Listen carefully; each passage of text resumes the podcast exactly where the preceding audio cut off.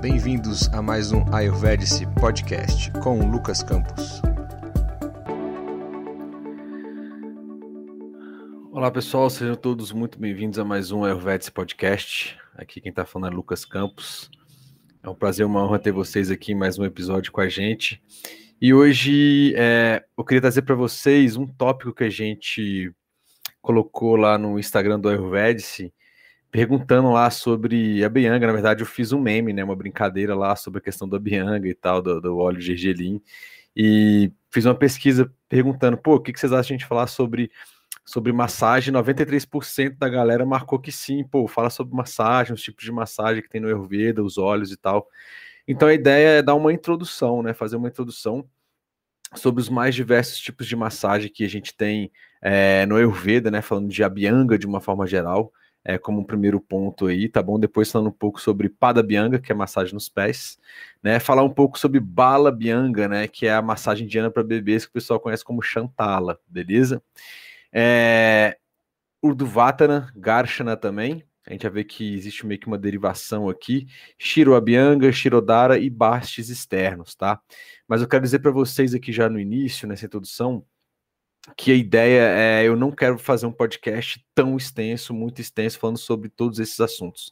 É bem possível que eu fale aqui sobre a massagem abianga de uma forma geral, o podcast fica um pouco menor, eu encerro esse aqui, depois gravo um outro, uma continuação falando sobre Pada Bianga, fica menor também, uma sobre Bala Bianga, vou juntar o Duartana com Garshana, Shiro Abianga com Shirodara e depois uma só sobre baixos externos. Então a gente vai ter aqui um, dois, uh, três, é, quatro, cinco, seis episódios mais curtos, é, falando só, somente sobre massagem, tá bom?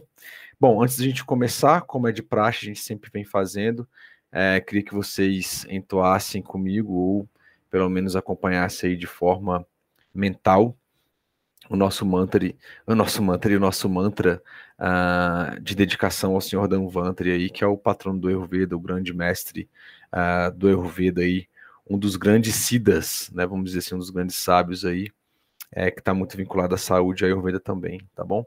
Então, se você puder, faça uma respiração tranquila, uma respiração abdominal, acalmando os pensamentos, trazendo atenção somente para esse mantra. Que as bênçãos do Senhor Danvantri possam ir para todos, trazendo saúde ao nível físico, mental e espiritual. Acompanhe mentalmente, por favor. Namami Danvantari Madri Shura Shurair Vandita Padapadma Loke Jiraruk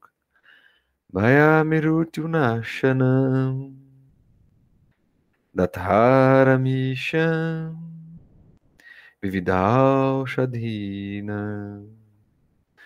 Dathara Misham Vividal Shadhina Om Shanti, Shanti, Shanti, Hari Om. Tatsat.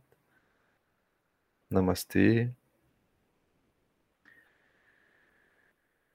Bom, pessoal, então depois da invocação ao nosso mantra, a gente vai começar, né, vamos dizer assim, com a nossa agenda, falando então sobre o que é o Abhyanga de uma forma geral. Eu estou colocando aqui como referência, tá? É, um dos textos clássicos que é o Ashtanga Hridaya, e também o Charaka Samhita, e, e em algumas dessas outras massagens, desses procedimentos que a gente vê mais na frente, eu cito algumas vantagens também, algumas indicações de acordo com o Sushruta Samhita, né, o Sushruta Samhita, tá bom? E a gente vai começar falando de Abhyanga de uma forma é, geral, o que, que é Abhyanga, tá bom? O que, que significa isso? Tá? Então vamos nessa. Assim, para quem está escutando, é, eu já tinha também uma apresentação feita aqui, eu dei só uma complementada, um, um slide aqui pronto. Então eu estou também gravando o vídeo, né, disso aqui com os slides. Então quem quiser vir, é, eu vou colocar lá no no, é, no canal do Ayurvedic no YouTube. Mas como eu falei, eu só estou colocando sem tanta preocupação, mas para quem quiser ver, né, eu fico no cantinho ali a minha carinha e o slide fica ali, eu faço algumas anotações, algumas marcações e a gente pode interagindo, tá bom? Ou se você prefere também, pode, obviamente, continuar nos seguindo aí pelo é, podcast, tá bom? Lembrando também que a gente já tem o nosso aplicativo chamado Ayurvedic para as plataformas iOS, também para Android. É um aplicativo introdutório, é um aplicativo informativo, apesar de que tem bastante informação lá sobre as principais áreas aí de conhecimento do Ayurveda. Fala, tem a parte de nutrição, tem a parte dos duchas, tem um quiz, tem a parte de, de mantras com algumas entoações, algumas explicações, tá bom? Tem a parte de remédios caseiros, alguns preparos mais genéricos aí do Ayurveda também, ou seja, tem bastante coisa lá é, inclusive os podcasts também estão lá dentro, você pode acompanhar lá por dentro. Eu coloquei é, em determinados assuntos, eu coloquei também vinculação a alguns artigos científicos publicados em algumas revistas aí de Ayurveda aí, é, lá fora, tá bom? Então fiquem à vontade, é só digitar Ayurvedice, A-Y-U-R-V-E-D-E-S-E, na lojinha de aplicativos do seu celular. Vamos lá? Vamos começar? Então, pessoal, é, a Bianca de uma forma geral, né? É importante eu só destacar aqui, trazer para vocês que as terapias no Ayurveda, tá? Elas podem ser basicamente de, de, duas formas, vamos dizer assim, tá? Eu tenho a terapia Brimhana, né, que é uma terapia para fortalecimento, e eu tenho a terapia Langana, né, que é uma terapia de redução, né? Então, quando eu preciso fazer um fortalecimento ali no corpo da pessoa, nos doshas, por meio de alimentação, por meio de né, ervas medicinais e por aí vai, eu posso fazer um Brinhana, mas eu posso fazer um Langhana também quando eu quero fazer uma redução ou uma pacificação ali de algum dosha, um ou mais doshas que estão ali, é, vamos dizer assim, aumentados, né? Então as massagens também podem ter esse efeito, tá? E podem ser de vários tipos e usar vários recursos, com óleos, é, com pós de ervas, né? Ou na cabeça, nos ouvidos, no corpo inteiro, né? Usando ervas e por aí vai, né? Então, assim, saber a constituição bioenergética da pessoa, né, o dosha prakriti, né, e os desequilíbrios, o dosha vikriti da pessoa, é o recomendado antes de qualquer massagem, né, e não simplesmente sair aqui é, fazendo.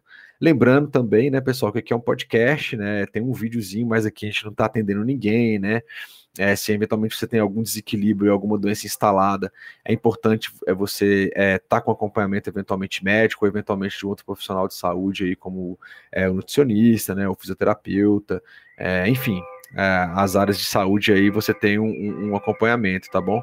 Começou a tocar aqui uma, uma buzina aqui, uns alarmes de carro aqui. Mas vamos nessa, pessoal. Então, é importante saber isso, é importante também ter um acompanhamento profissional de saúde, caso você esteja com alguma doença instalada, tá? Ou caso você esteja em dúvida.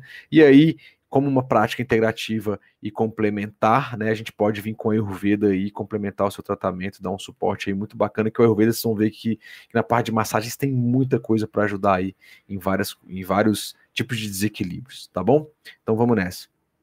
Bom, a massagem ayurvédica, então, ela tem quatro finalidades principais, a gente falou ali é, já algum deles, então é, é, o primeiro que a gente pode colocar e vai ser eliminar os excessos, que é a ideia de reduzir alguma coisa, que aí são as terapias Langhana de redução, acabei de falar ali, né? E pode ser de purificação também, né? E aí vai acabar reduzindo também.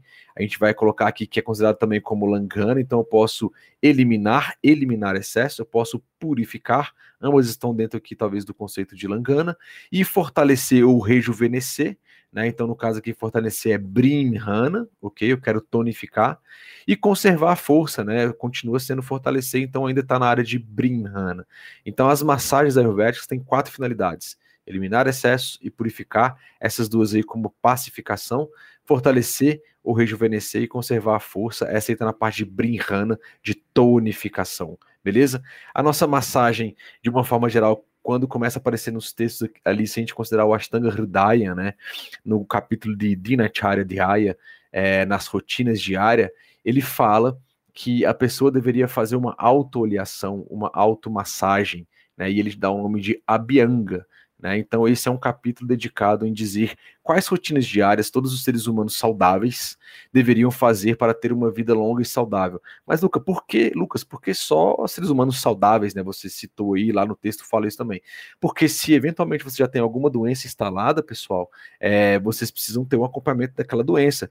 E eventualmente o que é pedido para fazer na rotina diária do Ayurveda é, pode, às vezes, não ser compatível com o tratamento da doença que você está tá fazendo tá? Então, sei lá, às vezes, eventualmente, é, a, o acordar muito cedo, né? Se a pessoa está muito convalescente, se a pessoa está em determinadas situações, ela precisa dormir mais, eventualmente, né?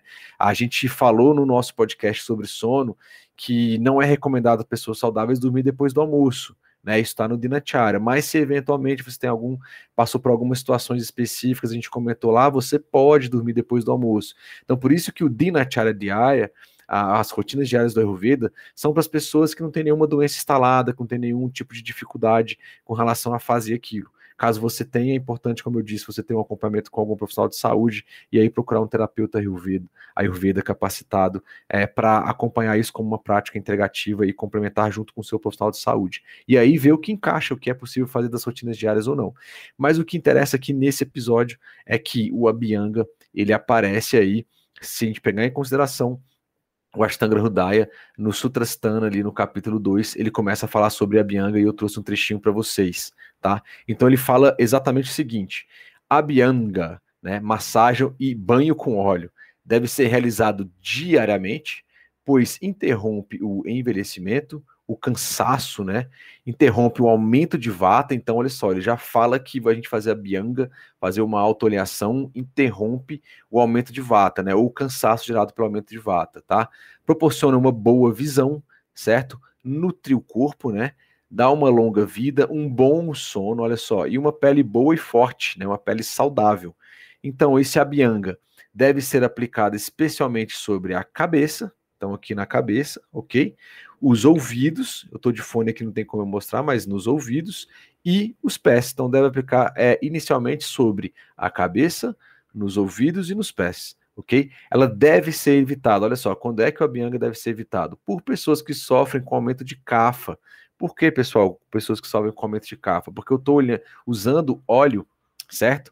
E se eu tenho um aumento de cafa, um dos atributos é, do Kafa é o Snigdha, né? É, é, a pessoa já está oleosa, untuosa demais. E, eventualmente, com o aumento de Kafa, existe uma grande possibilidade da pessoa não estar tá com Agni bom. E como é que eu vou passar óleo na pele da pessoa, sendo que ela não está com a capacidade digestiva boa e ela precisa digerir esse óleo na pele também? Então, se a pessoa está com CAFA muito aumentado, não se faz uma autoabianga, né? Ou abianga aqui, massagem com óleo. A bianga, ele se reflete, para quem está vendo aí é, o slide aqui no YouTube, ele coloca aqui entre parênteses, é massagem com óleo. A gente já vê que para aumento de CAFA, né, e eventualmente pita, a gente não vai usar óleo. Existem outros tipos de massagens específicos que eu vou falar é, no, nos outros episódios, tá bom? Então não deve ser feita, deve ser evitada por pessoas que sofrem de aumento de CAFA que acabaram de se submeter à terapia pacificadora, como as eméticas e purgações. Então, dentro do Panchakarma, a gente tem o Vamana, né, que são os vômitos terapêuticos, né, as é, é, limpezas intestinais terapêuticas aí. Então, a pessoa que, que acabou de passar por esses procedimentos também não deve fazer massagem com óleo, automassagem com óleo. E aqueles que estão sofrendo de indigestão, né? Se você está com indigestão, não está conseguindo digerir as coisas, você não deve aplicar em si mesmo ou receber uma massagem é, abianga com óleo de um terapeuta, né? De um profissional também, tá bom? É interessante colocar aqui também, geralmente, para as mulheres, na época de menstruação, a gente é, geralmente não mobiliza, não faz também é, é uma bianga ali, tá? Então, isso, assim, é, é, algumas pessoas fazem, mas no geral, a escola que eu aprendi e na linha que eu, que eu, que eu aprendi também é, não se faz. Por quê? Porque geralmente no período menstrual existe uma tendência do Agni ficar variado ou do Agni baixar. Né? Então, como a gente e, e eventualmente a pessoa pode ter indigestão, né? A, a mulher que está naquele período, eventualmente, estou dizendo que todas têm. Então, olhando nessa questão de digestão e nessa, nessa capacidade do Agni nesse período ali nas mulheres, a gente não submete elas ao óleo, porque o óleo ele é pesado, né? Ele é difícil de digerir, a gente não quer colocar um peso a mais ali naquele período menstrual também, tá bom? E aí, é um comentário que é colocado. A bianga consiste em untar a cabeça e o corpo com óleo medicinal, massageando-os suavemente tá? Então, quando ele fala lá em cima na cabeça, nos ouvidos, nos pés, sempre é uma massagem suave, pessoal. Não é aquele esquema de lavar a cabeça, chacoalhando tudo rapidamente ali e bagunçando. Por quê? Porque se a gente considerar a cabeça, o ponto principal de entrada de prana, de energia vital. A gente viu que o dosha vata ele tem cinco subdoshas, já, já tem um podcast falando sobre cada um desses subdoshas, recomendo fortemente, e talvez o principal deles é o prana vayu, né? E ele está muito aqui nessa região da cabeça. Então, se o prana vayu está aqui, né, o vata de uma forma em geral, ele movimenta os outros doshas no corpo e ele tem ligado a, a si o atributo de movimento e você chacoalha mais ainda a cabeça, né, você pode estar tá impactando o, o, gerando algum desequilíbrio naquele vata ali na cabeça. Por isso que a pessoa, quando balança demais a cabeça ou fica rodando, ela fica tonta, né? Tem a ver com sentidos, a percepção cerebral, e enfim, vários, vários mecanismos ali, mas na visão do Ayurveda funcional é o vata ali que está meio que bagunçado, tá bom? Então a Bianga consiste em untar a cabeça e o corpo com óleo medicinal, massageando suavemente, seguido por um banho com água morna. Então, após o Abianga, geralmente a gente toma um banho com água morna. Tá? Aqui ele já pulou alguns passos, mas é, é, é interessante notar que existe a possibilidade, abrindo um leque aqui falando sobre o Dinacharya Dhyaya, é, para quem não escutou, a gente tem um podcast também que a gente gravou com a Laura Pires em 2019, salvo engano, 18, 19, que a gente falou sobre rotinas diárias como um todo. Tá lá no comecinho, volta lá e escuta que vale muito a pena. E que existe uma, uma certa cadência de coisas que a gente tem que fazer. Então, geralmente, a gente faz o Abianga. É, existe a possibilidade de você fazer um exercício físico com aquele óleo no corpo, na cabeça, nos ouvidos, no pés, e você vai transpirar com ele. Quando você retornar, vai fazer um, um Garshana ou um Duartana, que é você fazer uma esfoliação com posse. Vou explicar isso mais na frente. E logo após você toma um banho tá bom? Mas, Lucas, eu não fiz o exercício, eu vou ficar em casa, né? Eventualmente eu acordo, faço as minhas eliminações intestinais, é, faço a bianga ali, fico aquele óleo, aproveito para eventualmente fazer uma, um Surya Namaskar, saudação ao sol, uma sequência de asanas ali de yoga, ou simplesmente ficar ainda recolhido, né, fazendo alguns mantras, alguma meditação, e logo após eu quero começar minha rotina. Então, beleza, aí você, você pode tomar o seu banho com água morna, tá bom? É muito benéfico não apenas para as pessoas saudáveis, mas também aqueles que estão sofrendo de doenças do sistema nervoso. Então ele fala que pessoas que estão sofrendo de doença do sistema nervoso, o Abianga é recomendado. É, na grande maioria dos casos, por trás das doenças do sistema nervoso, qualquer que seja ela, é, o dosha que mais predomina, o que está comandando aquela doença, ou desequilibrou para gerar aquela doença, é o dosha vata. Se a gente pegar o dosha vata, um dos atributos dele, como eu falei, ele é frio, ele é móvel, né? E se a gente pegar o óleo que a gente aplica, o óleo ele já é mais pesado, ele é quente. Então, naquela ideia de contrabalancear o desequilíbrio, eu aplicando óleo, eu estou pacificando o dosha vata. E ele falou lá é, no comecinho ali que também pacifica o dosha vata, tá bom? Então, essa é uma introdução geral. A Bianga aparece logo nos capítulos iniciais de rotina diária, beleza? Falando que é uma massagem com óleo, ok? E no geral é uma automassagem, tá? É, nos cursos de formação para terapeutas, a gente aprende também, pô, a gente vai aprender a aplicar a Bianga, né? A gente tem N aulas, né? A gente tem, nossa, muita prática mesmo. No meu caso, a gente tem o ashram é, do Dr. Ruguei, que é em Araguari, que é uma escola, um espaço totalmente dedicado, praticamente um hospital ayurvédico aqui no Brasil. Pouca gente conhece, a não ser quem fez a formação. E, e lá a gente aprende tudo isso aí bem na prática. E o que é interessante é que a gente deve tomar esses cuidados aí. Quem está fazendo, quando está fazendo, ok? E aí é, não fazer de qualquer jeito, tá bom? Então, Vamos continuar e tem algumas coisas para a gente é, falar, abordar ainda sobre o Abianga de forma geral.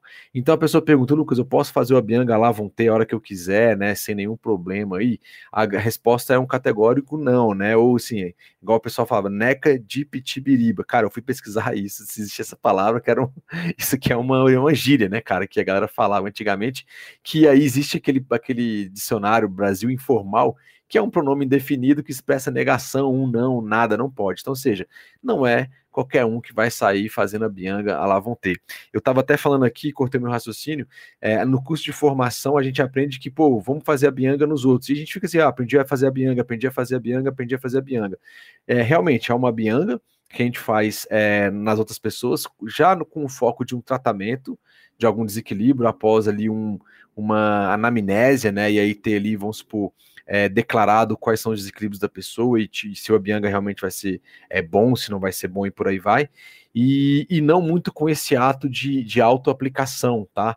Então, só cuidado para não ter isso aí quando alguém fala, ah, mas é a Bianga, mas a Bianga é alta Bianga, não é? Então, assim, de uma forma geral, o Abianga é uma massagem com óleo. Se a gente classificar exatamente dentro do Ashtanga Hridaya no capítulo 2, está incluído na rotina diária e pode ser considerado como uma auto-aplicação tá? Mas se eventualmente você tem alguém que possa fazer em você, é uma bianga também. Eventualmente as manobras são um pouco mais complexas, a duração é um pouco maior, e eventualmente, quando é com terapeuta, já tem um foco pensando em algum desequilíbrio é, específico que você foi diagnosticado, tá bom? E assim, para o dia a dia tem que ser algo prático, por isso que ele mesmo coloca lá, cara, a prioridade máxima, cabeça, ouvido e os pés, né?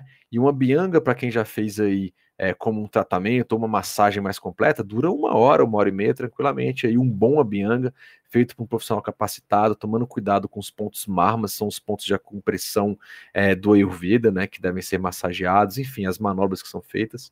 Então, é, é nesse sentido também, tá bom? E aí ele coloca aqui e eu, eu repito, né, eu reforço. É, deve ser evitada por, por, pessoas que sofrem do aumento de cafa, mais uma vez, que acabaram de submeter à terapia purificadora, como as eméticas e purgações, né, o vômito terapêutico ou eliminações intestinais terapêuticas aí, e que estão sofrendo de digestão, e a gente colocou aqui também, no caso das mulheres, a, peraí, mens, eita, mens, tru, a a menstruação. Nesse período deve ser evitado também, né? Eu até coloquei aqui, ó. E se a pessoa tiver com alguma febre, alguma infecção também, a gente não, geralmente não mobiliza, porque a massagem, né, pessoal, ela mobiliza muito, é um movimento ali, impacta aqui na, na pele, né, no tecido subcutâneo, no tecido muscular, e acaba assim mobilizando muitas coisas ali, tá bom? E o que é importante a gente saber também, pessoal, sobre é, é o Abianga, tá? É a direção do movimento da massagem, né? Eu quero crer assim que todo mundo que é, dá esses cursos de ah, massagem é, é, yoga ayurvédica é um pouco diferente, inclusive, que envolve os pés, tá? Existe, então, não, não se espantem.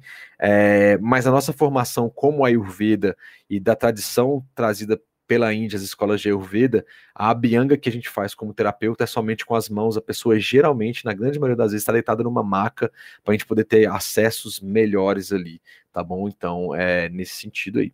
E falar sobre sentido, qual é a direção do movimento da massagem? Existem praticamente dois movimentos ali que a gente pode fazer é, em uma massagem, no contexto do abhyanga também, mas em outras massagens também, tá bom?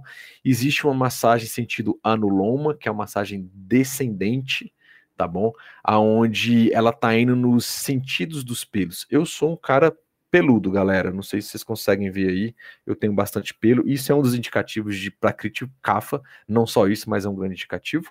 É, e eu consigo perceber muito bem se eu passo a mão aqui. Para quem está vendo, não sei se vai conseguir ver muito bem. Mas se eu passo a mão, eu consigo saber qual é o sentido dos pelos. Né? Descendente aqui é o sentido. Se eu coloco aqui ascendente, é contra o sentido dos pelos. Aí fica tudo arrepiado, né? Fica tudo tudo para cima aqui quando eu passo a mão aqui na, é, no meu braço, tá? Então, anuloma é o sentido descendente no sentido dos pelos, né? Faz um movimento é, do centro do corpo para as extremidades, buscando então aqui o que? Nutrir os tecidos. Então, esse sentido de movimento numa massagem é indicado ali para o Vata e para o Pita. Né? O Vata quer nutrição, muitas vezes o Pita também. Eu não quero nutrir muito o Kapha, então eu não vou fazer uma massagem no sentido anuloma tá bom? No sentido dos pelos ali. É, muitas mulheres, né? Talvez a grande maioria, elas não têm tantos pelos, e algumas que têm, elas se depilam bastante hoje em dia, até, até no sentido de, a laser, mas dá pra gente entender essa ideia do sentido descendente, e quem é terapeuta, quem tem essa experiência também sabe aplicar isso, tá bom? Tem o Abhyanga no sentido pratiloma, tá bom? Que significa pratiloma é a palavra significa oposto em sânscrito, né? Então ela é, é, ascendente, né? Ou seja, o contrário dos pelos, né? No sentido dos pelos, foi o que eu acabei de falar. Então ela é subindo e aí se eu passo a mão aqui na minha, é, no meu braço aqui, é, os pelos ficam mais arrepiados que eu estou indo contra eles e eles é, arrepiaram, vamos dizer assim, né? Eles levantaram, com o objetivo de circular toxinas das extremidades do corpo para fora né, no sentido oposto à circulação sanguínea. É, muitas vezes a circulação sanguínea tem uma tendência a descer, mas a gente sabe também que o sangue tem que voltar, né, tem que subir. Tá? É nesse sentido aqui da, da saída de descida do sangue. Tá? E muitas vezes é indicado para o cafa ducha. Tá? Então, isso é uma coisa também que você deve perguntar, né? Dependendo de como é que você se sente, os desequilíbrios que você está, não é simplesmente chegar e fazer é, a massagem de qualquer jeito, tem o sentido dessa massagem também ok? Se a pessoa está muito convalescente, por exemplo, a gente faz o sentido loma, tá? É, quando a gente quer uma bianga para tratamento geral, assim, e, e no caso para cafa ducha, não só para cafa ducha, mas o pratiloma é, é um sentido, vamos dizer assim, talvez o, o meio que padrão, mas pode-se haver a escolha pelos dois, dependendo, como a gente falou ali, o tipo de desequilíbrio que a pessoa tem. Tá beleza? O que é importante a gente abrir um parênteses também aqui, viu, pessoal? É que assim, cara, a massagem, tá, pessoal? Ela é algo que você tem que ter confiança, né? Se você for fazer uma automassagem, tá tudo bem, é tranquilo. É... Você tem que ter uma autoconfiança para uma automassagem, correto? É um momento do dia que o Ayurveda coloca, geralmente, quando acorda, é... e é no horário Vata, né? Se você acordar no Brahma Muhurta ali, entre 4 e 6 da manhã, ainda é um horário Vata da, da, da noite ali. E é um momento de autoobservação, né, pessoal? quando você para para se tocar nesse sentido de fazer uma massagem aqui na cabeça, com os movimentos aqui bem tranquilos, né? É, muitas pessoas perguntam como é que é esse negócio do ouvido, eu vou falar daqui a pouco. Mas no geral pode haver algumas gotinhas, no geral você pode passar um pouquinho só na ponta do dedo e passa ali dentro do, do, dos ouvidos de forma sutil, de forma tranquila. Lembrando que se você está com purido no ouvido, se você está com muita dor de ouvido, não é recomendado. Se você tem um tímpano perfurado, não é recomendado pingar nada, passar nada no ouvido, óbvio tá? Então, se você vai fazer um tratamento é, de pingar óleo no ouvido, você precisa ter certeza de que você não tem o seu tímpano perfurado. Né? Então, você não pode estar no momento em que você está com uma infecção e está tendo pus naquele momento. Tem que esperar passar esse pico aí, tá? Então, tome cuidado, tem que tomar cuidado, pessoal. Não é sair fazendo desse jeito, tá? Então, eventualmente, procurar é, o otorrino, otorrino que cuida do ouvido também, né? Otorrino laringologista, é, eventualmente algum exame. Se você tiver com zumbido e tal, existe abordagem do Ayurveda para zumbido. O zumbido tem como base também o Vata Dosha ali agravado nessa região da cabeça. É, mas é importante você saber que não tem o tímpano perfurado, tá? E assim, é aquele momento de você se perceber, né? De você se tocar, de você se gostar mesmo. Então a massagem, a automassagem, o alta bianga, ele tem essa característica. Pô, como é que você se toca? Quantas vezes aqui a gente aqui no Ocidente tem essa capacidade? É, no geral, o Ocidente está começando a meditar bastante, né? Então, ok, está meditando bastante, isso já é sensacional. Dando uma pausa, independente da linha do, do, da meditação que você faz, mas é importante. Se você se adaptou, se você gostou da linha que você está, é, isso é muito importante. Continue, perceba que está fazendo bem. Agora, um passo a mais é essa automassagem, essa autobianga. Então, você tem que ter uma, uma certa é, vontade de fazer essa Bianca, porque ela dá um certo trabalho, mas ela tem benefícios assim é, absurdos quando você faz ela diariamente, tá? E você consegue perceber isso aí dentro de duas semanas, tá? Pacifica muito vata, a mente fica muito tranquila. Se você incluir isso aí com práticas de yoga, com práticas meditativas e com práticas de pranayama, a gente teve, a gente falou já sobre um episódio sobre é, pranayama, a importância que são os pranayamas, e mantras também, a gente teve um episódio sobre mantras também. É, e a gente vai ter um episódio especial sobre mantras aí durante essa, essa semana agora, fiquem ligados. É, você vai ver o quanto é, a, sua, a sua mente, a sua vida, como tudo vai mudar. Então a massagem é muito importante. No Ocidente a gente não tem tanto essa, talvez, essa pegada.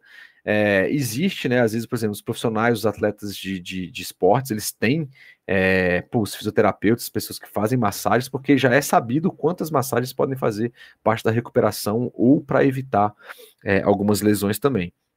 Tá bom? Então, essa é uma automassagem. Você se conhecer, você se conectar ainda mais. Se você faz, faça um teste, sério, faça um teste. Se você faz uma automassagem Bianga, um pouquinho de óleo de gergelim. É um óleo que serve para todo mundo no geral, ele é pouco para essa automassagem, esse autoabianga, tá?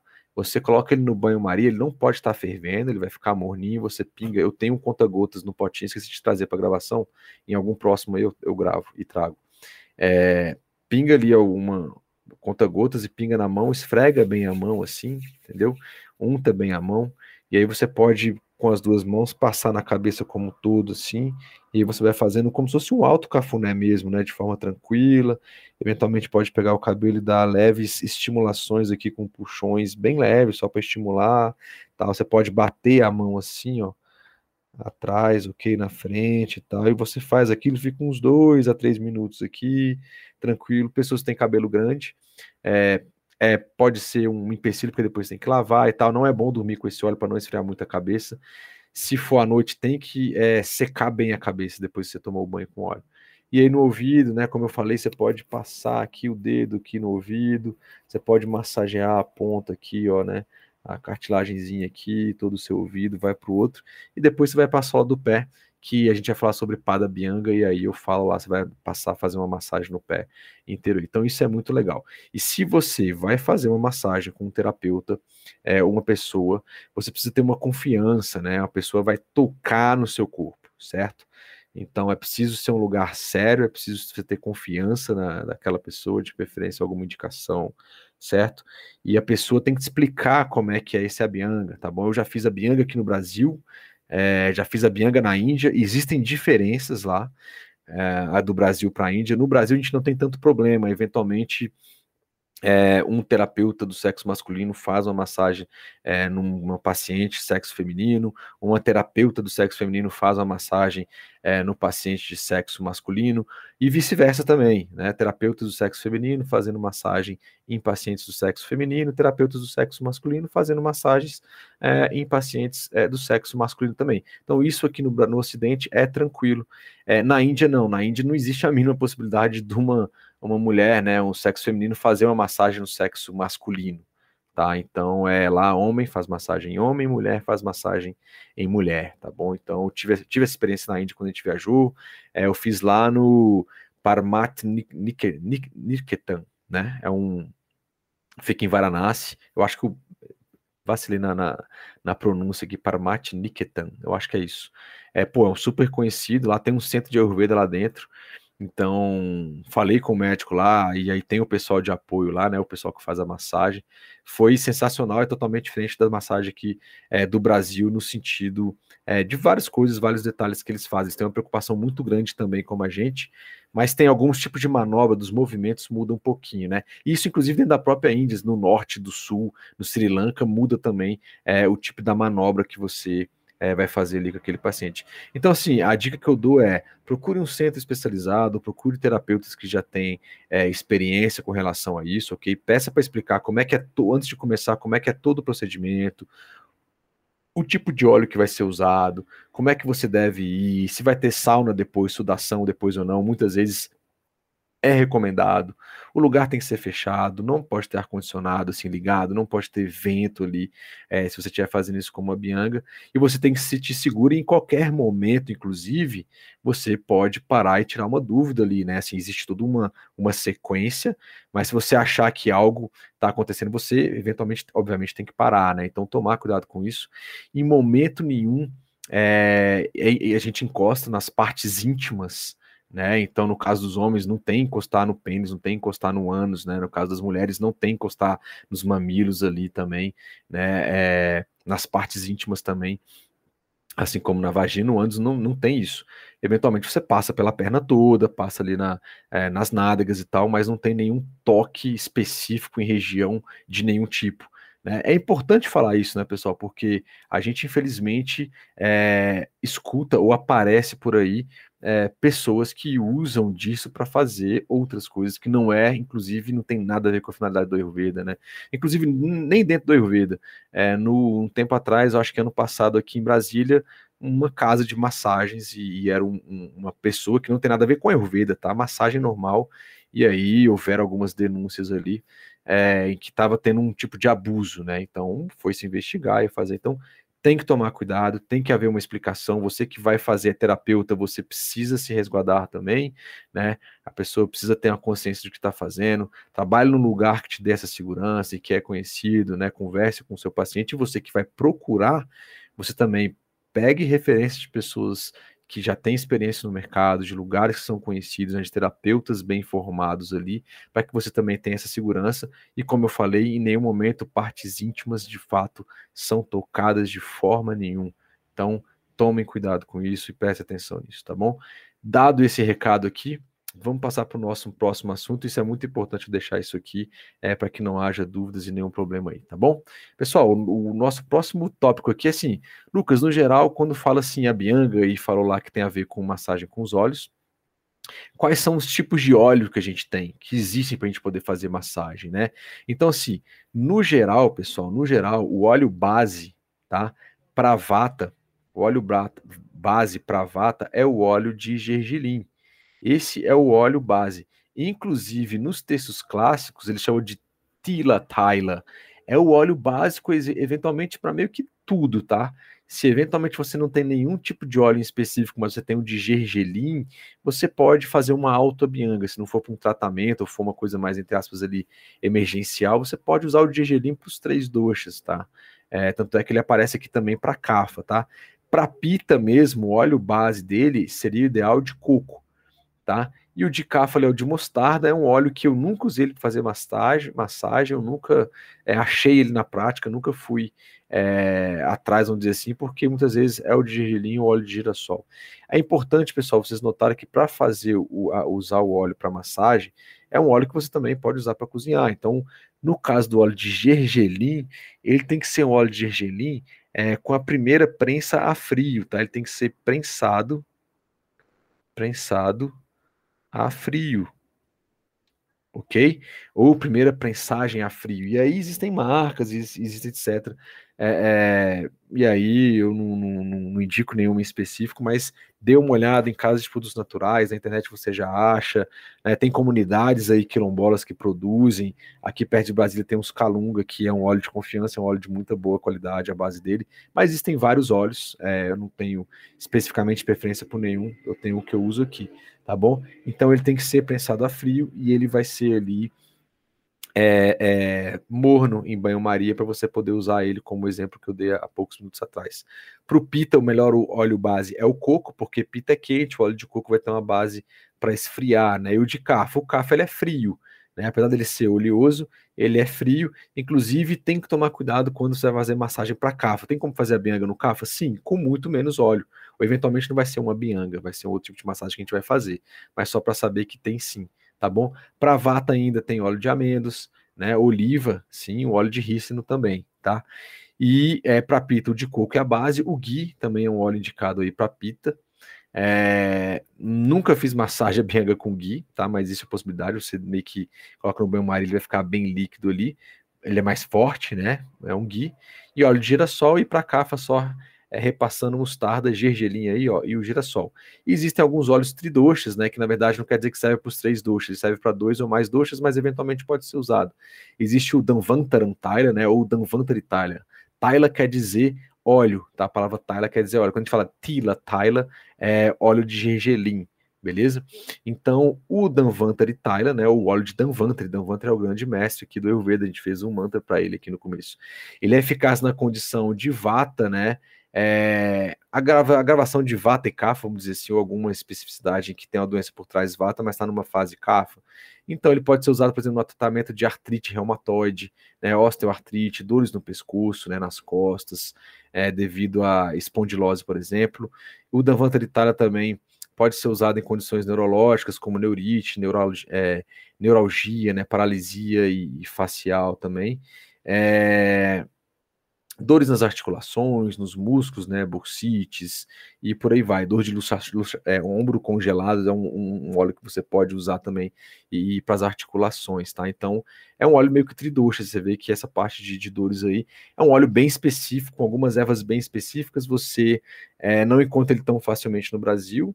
A farmácia Calaçaia, é, se vocês colocarem Calaçaia, eu acho, na internet, vocês acham, eles têm esse aí. Cala aquela saia, aquela saia. Coloquem assim, eu acho. É, eu acho que vocês encontram. Ela é uma farmácia de manipulação mesmo, dentro das normas brasileiras aqui, etc. É, Existem alguns óleos que eles fabricam lá, tem bastante ervas, eles conseguem fabricar. Tá? Tem o Mahanarayana Taila, né, ele vai equilibrar ali o Vata e o Pita, certo?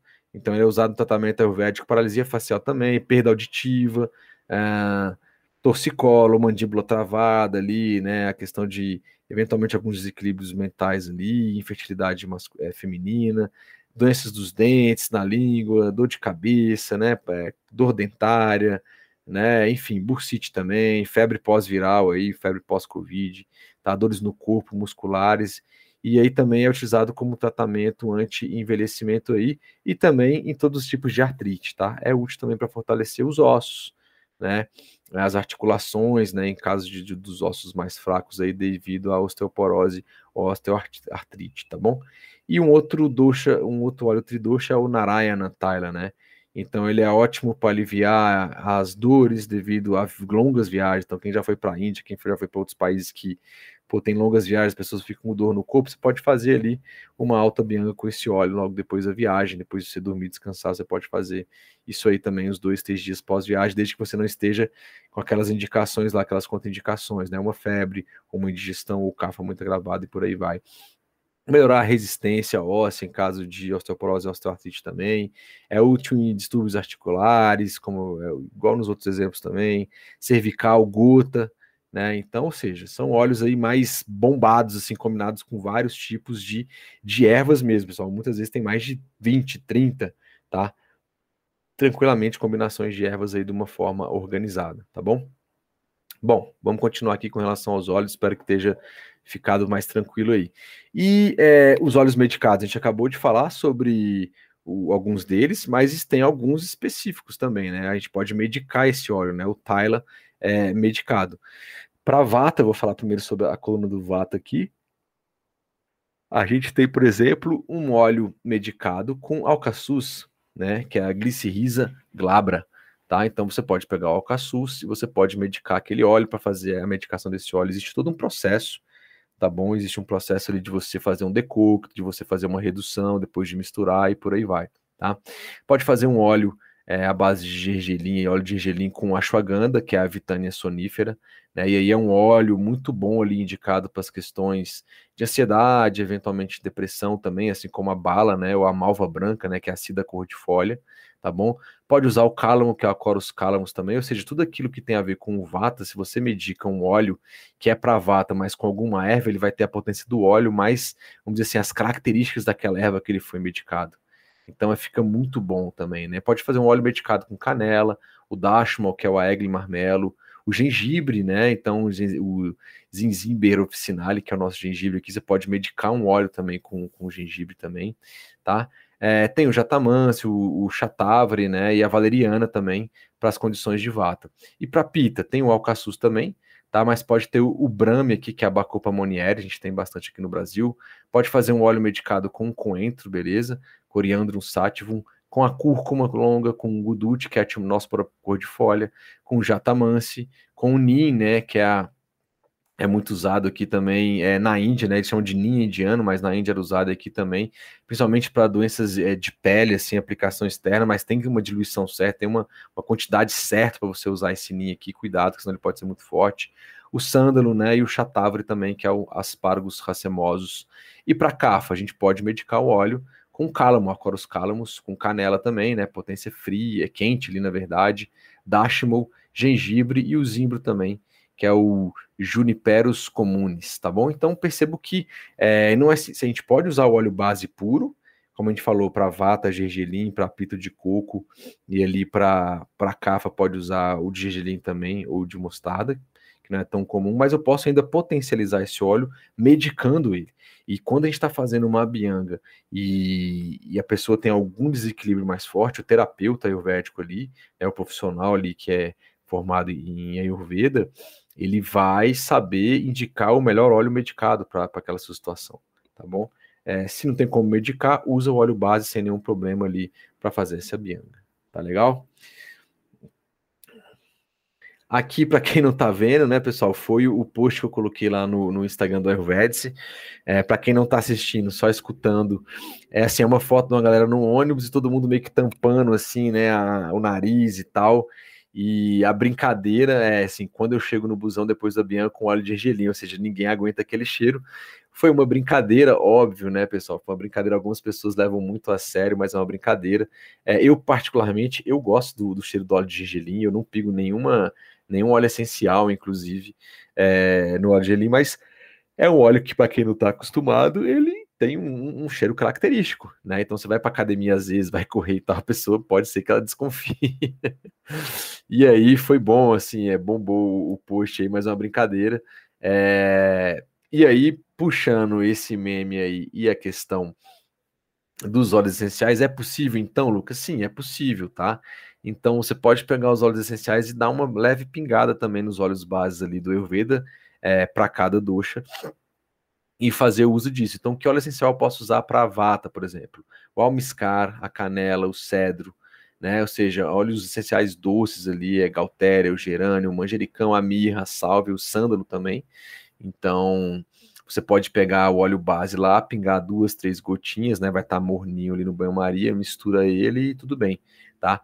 É interessante, às vezes, você passar numa região da pessoa ali na sua pele, ou na pessoa que você vai fazer a massagem antes, ver se não vai ter nenhuma reação alérgica ali. Espera uns 5 ali, 5 a 10 minutos ali, já dá para saber, né? E aí você pinga o óleo, se não teve nenhuma reação, você pode fazer. Para pita, você pode pingar óleo, é, o óleo essencial de camomila, aqueles que são doces e refrescantes, gardênia, o jasmim, a lavanda, o lótus, a rosa, o sândalo, o vetiver. E para cafa, são aqueles que mobilizam mais o cafa, né?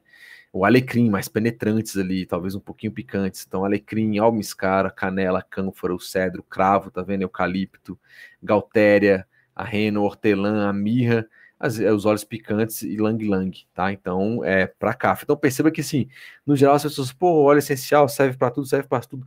Perceba que o Ayurveda, por ser ciência da vida, pessoal, ele pega qualquer tipo de conhecimento, só que ele aplicando aquelas características dos atributos, as características dos elementos e dos duchas, né? A teoria tridusha, ele consegue meio que classificar. Então não é qualquer óleo essencial que vai ser, vai ser possível usar para qualquer ducha. A pessoa pode até usar e pode estar eventualmente desequilibrando aquele ducha. Se você pega, por exemplo, um cravo, né? Você pega uma canela, que ela é muito picante e quente, e coloca ali no óleo, vai esquentar e ser mais picante ainda para a pele daquela pessoa que tem um pita gravado. Então não vai ser indicado, pode dar algum tipo de reação. Tá? E vice-versa. Ok? Então, por isso que o Ayurveda, a gente, beleza, tudo é possível, mas vamos analisar com a ótica do Ayurveda ali por trás, dos elementos, dos atributos da vida. A gente teve no comecinho dos nossos podcasts falando sobre isso e também sobre os doshas. Porque, pô, esse óleo tem essas características, esse óleo essencial. Então, se eu tenho essa característica, se eu colocar ele com uma característica que vai aumentar o dosha pita, para uma pessoa que está com dosha pita aumentado, eu passo, pingo esse óleo essencial no óleo lá, ele vai aumentar ainda mais o pita da pessoa, quando na verdade eu quero contrabalancear. Né? Se eu vou usar um óleo, o, o, a, gente, a, gente, viu lá que no Ashtanga Hridaya, o que acontece? O óleo de gergelim é o mais indicado para pacificação do vata, porque ele é mais quente. Né? E se eu pego então um óleo frio, né, que por exemplo, óleo para pita, um óleo de coco e passo para vata, eu vou na verdade aumentar aquele vata. E eu não quero fazer isso. Por isso que é importante vocês terem esse conhecimento básico e para quem é terapeuta, para quem estuda Ayurveda, ter esse conhecimento de forma bem enraigada para não eventualmente é, potencializar o desequilíbrio da pessoa que está acompanhando ou de você mesmo, tá bom? Bom, é, vamos dar mais um passo aqui.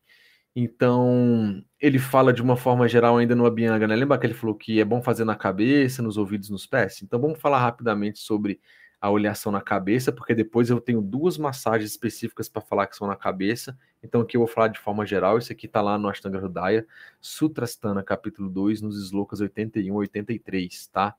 Ele fala: aquele que aplica óleo de gergelim sobre a cabeça regularmente não sofre de cefaleia, calvície, branqueamento e nem queda dos cabelos. Ó, isso é uma promessa do Ashtanga Hridaya, tá?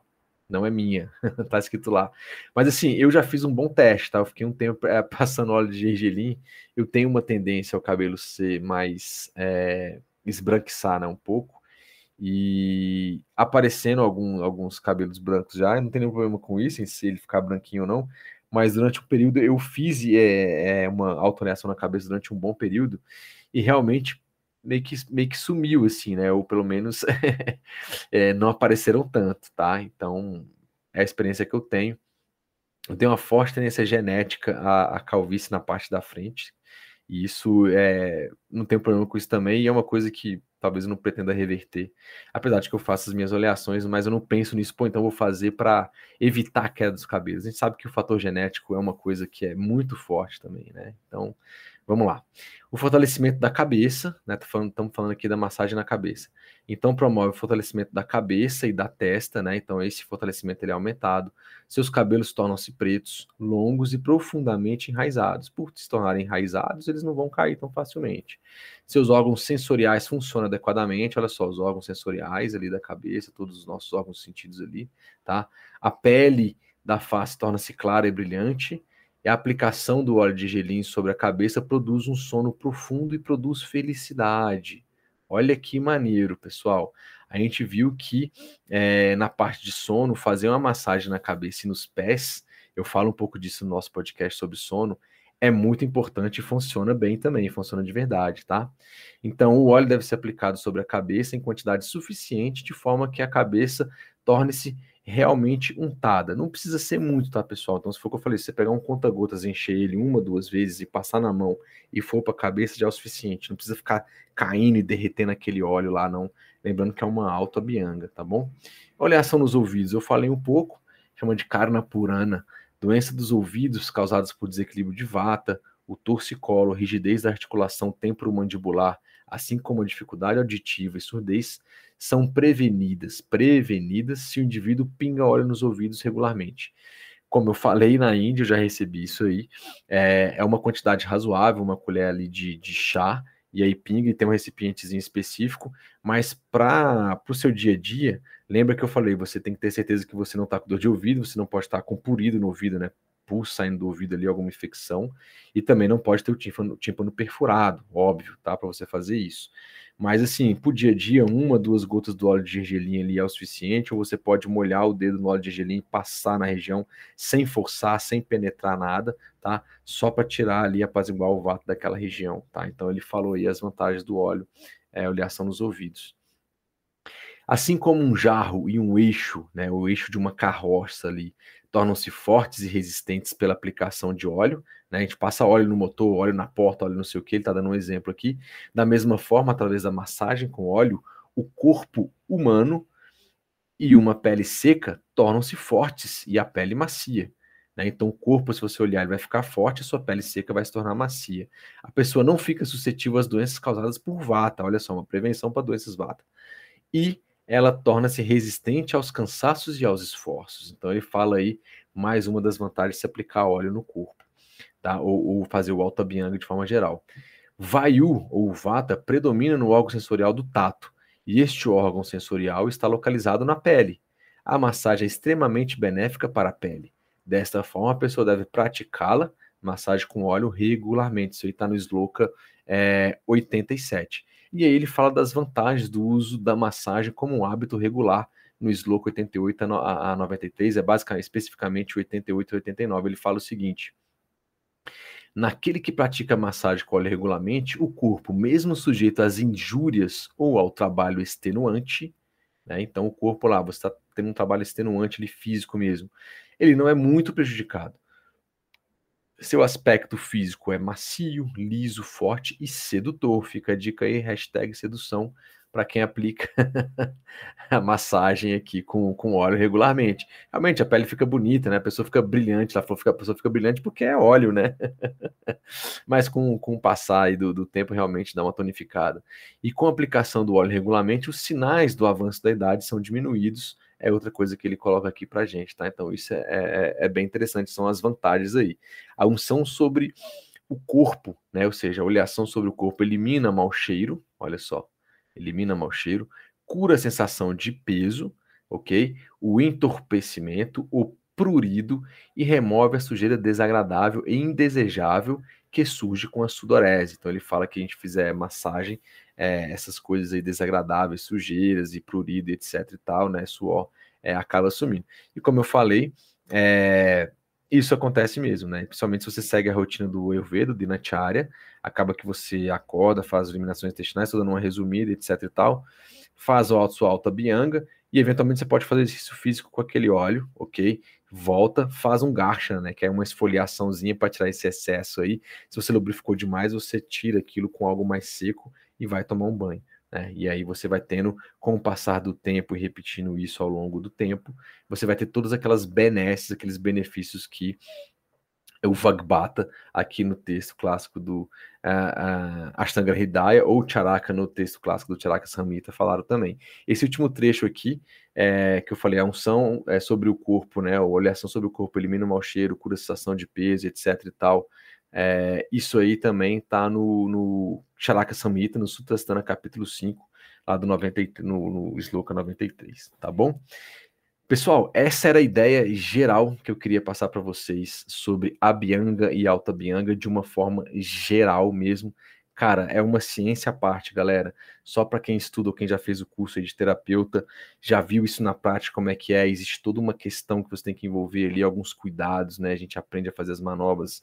É uma coisa muito séria com muito respeito ali, com muita dedicação mesmo. Então eu quis trazer essa leve introdução para vocês terem uma ideia o que, que significa esse abhyanga, essa massagem ou essa automassagem aqui na visão do Ayurveda, assim como falar um pouquinho sobre os olhos e algumas coisas nesse sentido, tá bom? É, eu acho que é isso. É, eu vou, como eu falei, eu vou dividir ainda mais uns três, quatro episódios. O nosso próximo eu vou falar sobre Pada Bianga, que é a massagem nos pés.